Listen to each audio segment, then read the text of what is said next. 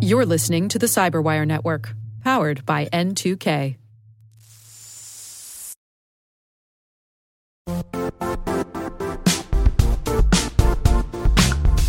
The IT world used to be simpler. You only had to secure and manage environments that you controlled.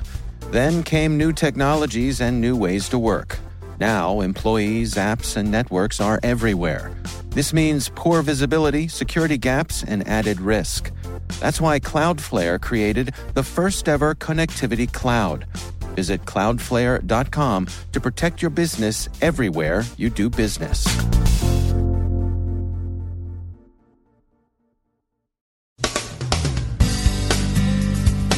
Grid hacking in Ukraine, smartphone forensics shop Cellebrite suffers a data breach. WhatsApp appears to have an encryption issue, but most observers think it's not really a backdoor. An update on EyePyramid. WordPress gets eight patches. ENISA issues recommended best practices for securing connected cars. A U.S. Justice Department IG will look into the FBI's investigation of classified information handling in the Clinton State Department. President Obama expands NSA's authority to share raw SIGINT with other intelligence agencies. Guccifer 2.0 wants to clear a few things up, and the shadow brokers say bye bye, or maybe das vidanya. With that accent, sometimes it's hard to tell. I'm Dave Bittner in Baltimore with your CyberWire summary for Friday, January 13th, 2017. The power outages in the Kiev metropolitan area sustained on December 17, 2016, continue to be ascribed to hacking and to the same Russian operators believed to be behind the similar hacks of December 2015. Researchers at Information System Security Partners, ISSP, are doing most of the on the record discussion. Observers differ as to whether the hack is nuisance, demonstration, misdirection, trial run, or some mix of all of these. Cellebrite, the mobile forensic firm that established a reputation as law enforcement's go to shop for unlocking smartphones, confirms that it suffered a data breach. Motherboard says the lost information includes databases, customer data, and technical notes on the company's offerings. Motherboard also says the stolen data is legit. They're in touch with people who say they're involved in the breach, and those contacts represent themselves as hacktivists protesting recent moves by Western governments to ratchet up surveillance capabilities. Cellebrite yesterday issued a statement acknowledging the breach, which it characterized as unauthorized access to an external web server that included a legacy backup of the company's end user license management system. It's investigating, cooperating with the authorities, and is in the process of notifying affected customers. The company advises My.Cellebrite account holders to change their passwords. A University of California crypto expert reports a flaw in WhatsApp end to end encryption that observers say could enable Facebook to read WhatsApp messages. That, of course, is contrary to WhatsApp and Facebook declared policy. WhatsApp says the apparent bug is really a feature designed to make security and privacy easy for people who might frequently change devices or SIM cards. They advise users to turn on security notifications.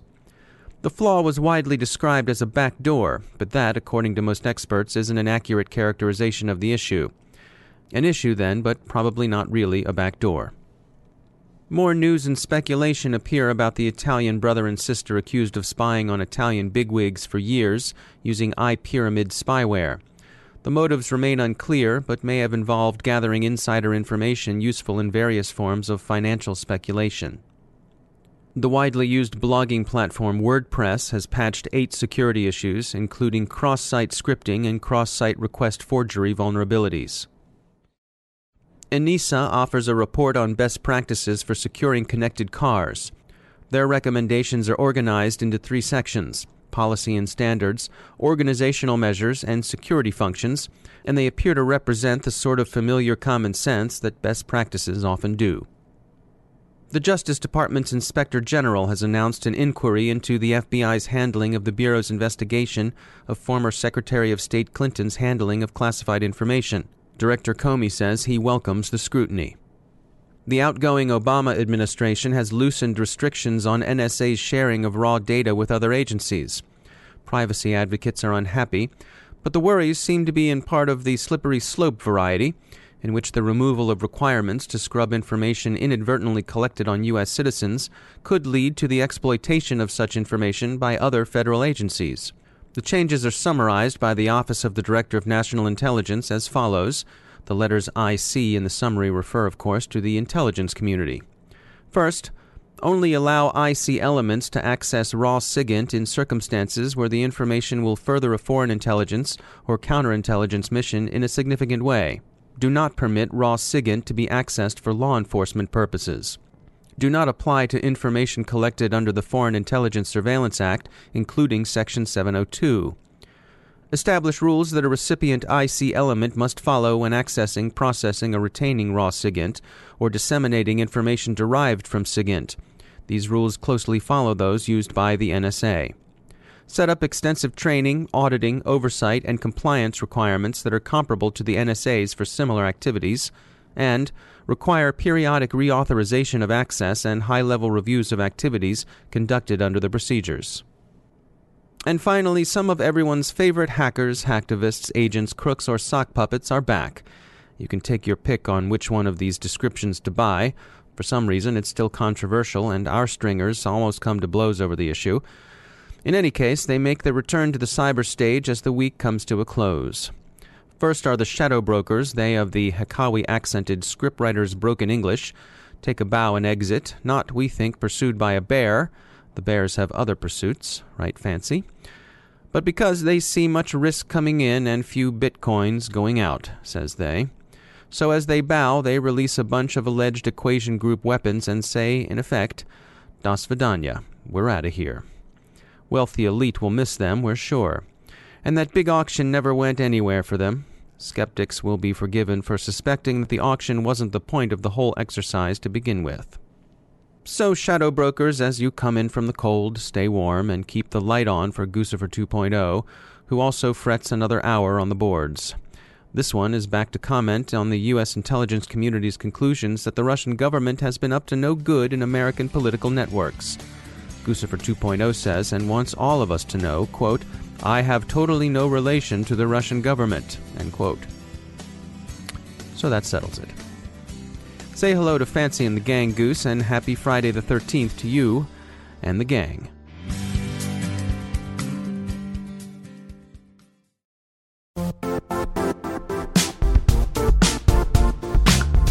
And now, a word from our sponsor, Zscaler, the leader in cloud security. Cyber attackers are using AI in creative ways to compromise users and breach organizations. In a security landscape where you must fight AI with AI, the best AI protection comes from having the best data. Zscaler has extended its zero trust architecture with powerful AI engines that are trained and tuned by 500 trillion daily signals. Learn more about Zscaler Zero Trust Plus AI to prevent ransomware and AI attacks. Experience your world secured. Visit zscaler.com slash zero trust AI.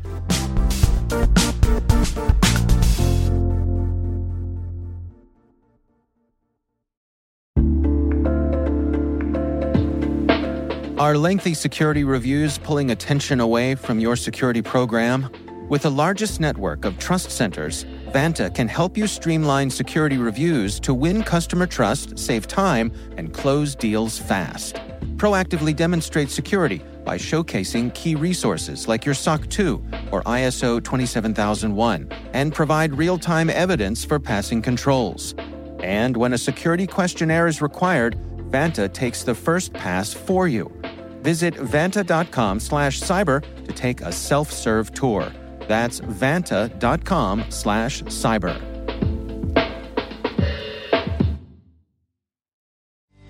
Joining me once again is Joe Carrigan. He's from the Johns Hopkins University Information Security Institute.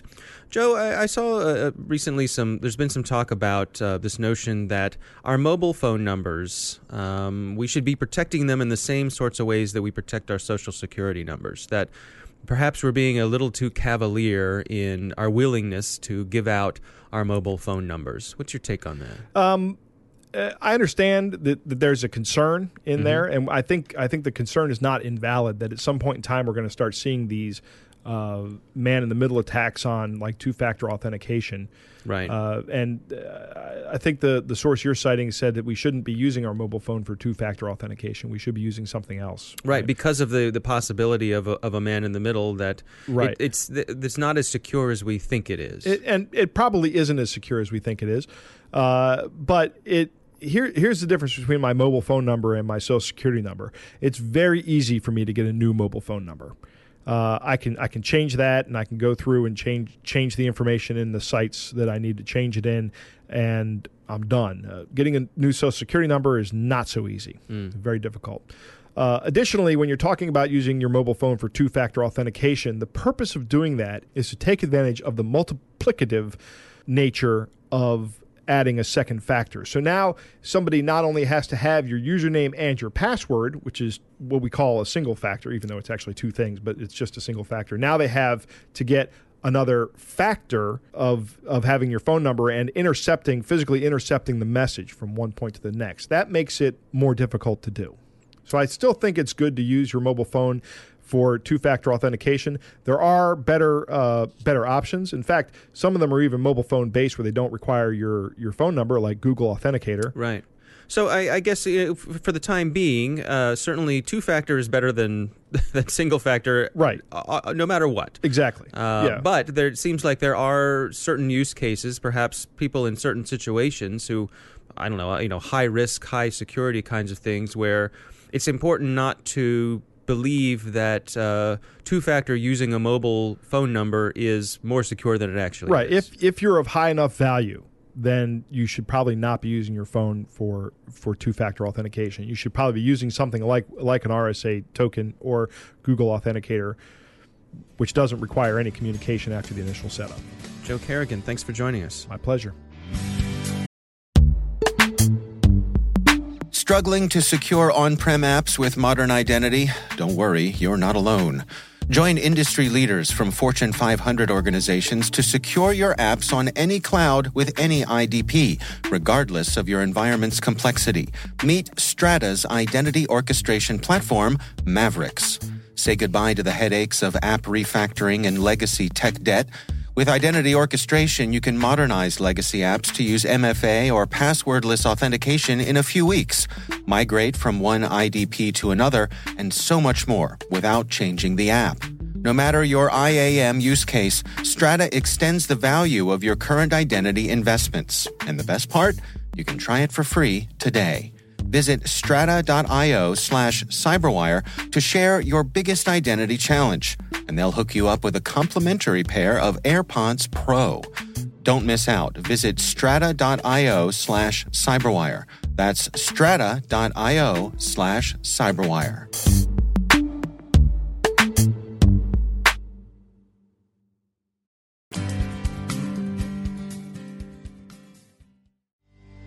My guest today is Allison Berke, Executive Director of the Stanford Cyber Initiative.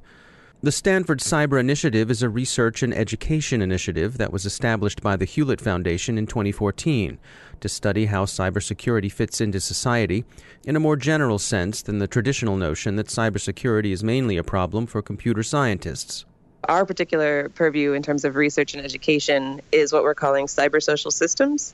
And those are the integration of secure cyber technologies into the different systems within society, like the healthcare system, the financial system, the labor system, and so on. And so our research takes a unique view on those systems and looks at how secure cyber technologies are affecting and complementing the activities that already go on in those systems and what security needs those systems have that are unique that research could help with. So, so let's dig in a little deeper to that because that uh, cyber social systems is not a term that I've heard before. What are you hoping to achieve by approaching that side of things? Yeah, so it, it's a new term that we came up with that I suppose we're trying to popularize. And our hope is that we can both produce policy relevant research that goes beyond the sort of uh, academic or ivory tower view of cybersecurity. Uh, as something that is highly technical or that is uh, sort of a specialized set of skills. Our hope is that our research can show how cybersecurity is more of a shading to problems that might arise in other uh, sectors of society as opposed to sort of its own unique field or unique discipline.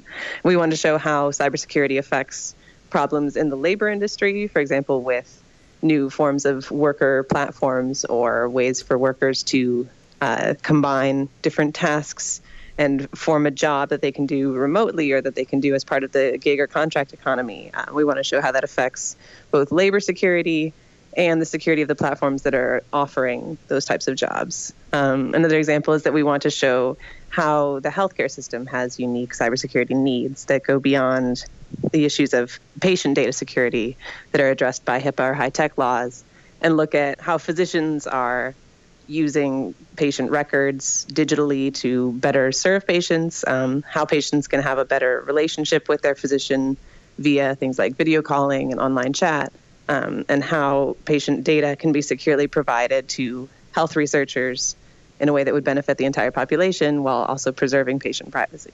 So we, we do think that cybersecurity is something that will become more and more of a skill that's integrated into multiple professions and into different types of education um, rather than just being something that only computer scientists focus on.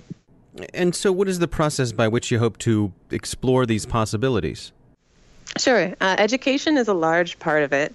We support undergraduate courses um, as well as cyber policy boot camps um, for policymakers and congressional staffers and media. Uh, we're looking into offering those also for law enforcement and reaching out to other sectors of society.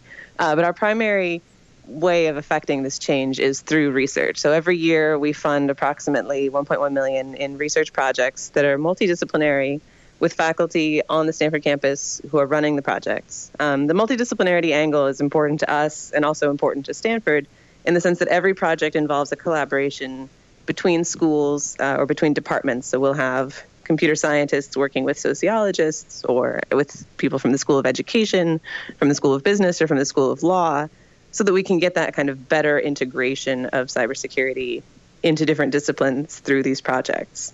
And then, of course, communicating the results of those projects in such a way that they reach think tanks and policymakers and important decision makers and go beyond sort of the academic publishing platform uh, is also important to us. We're still searching for different creative ways to do that. Um, one way is through white papers and through the sort of executive education conference events that we have.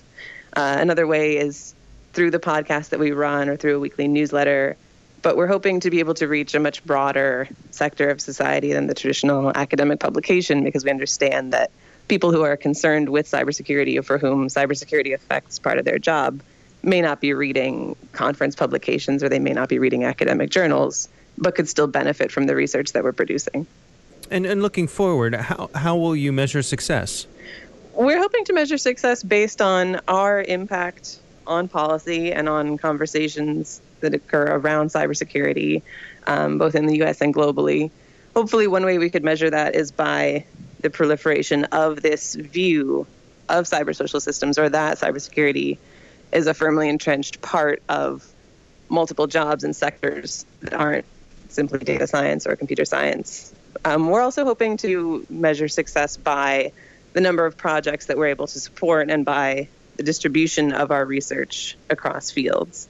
Um, our projects currently touch six out of seven of Stanford's schools, and we're hoping to add a project that involves the last school, the School of Earth, Energy, and Environmental Science. Um, and so hopefully our impact will be measured by the familiarity and the utility of our research results and of our contribution to the discourse. That's Allison Berke from the Stanford Cyber Initiative. They have a podcast, by the way. It's called Raw Data. You can find it in all the usual places. Check it out.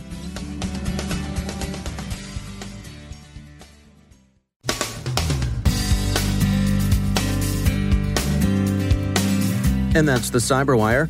We are proudly produced in Maryland by our talented team of editors and producers. I'm Dave Bittner. Thanks for listening.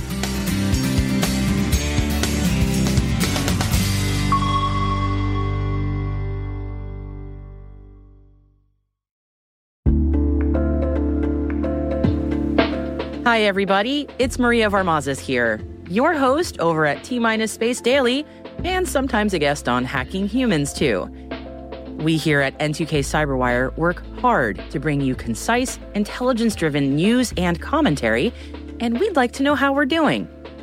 Please take a few minutes to complete our audience survey and share your feedback to help us continue to grow and meet your needs.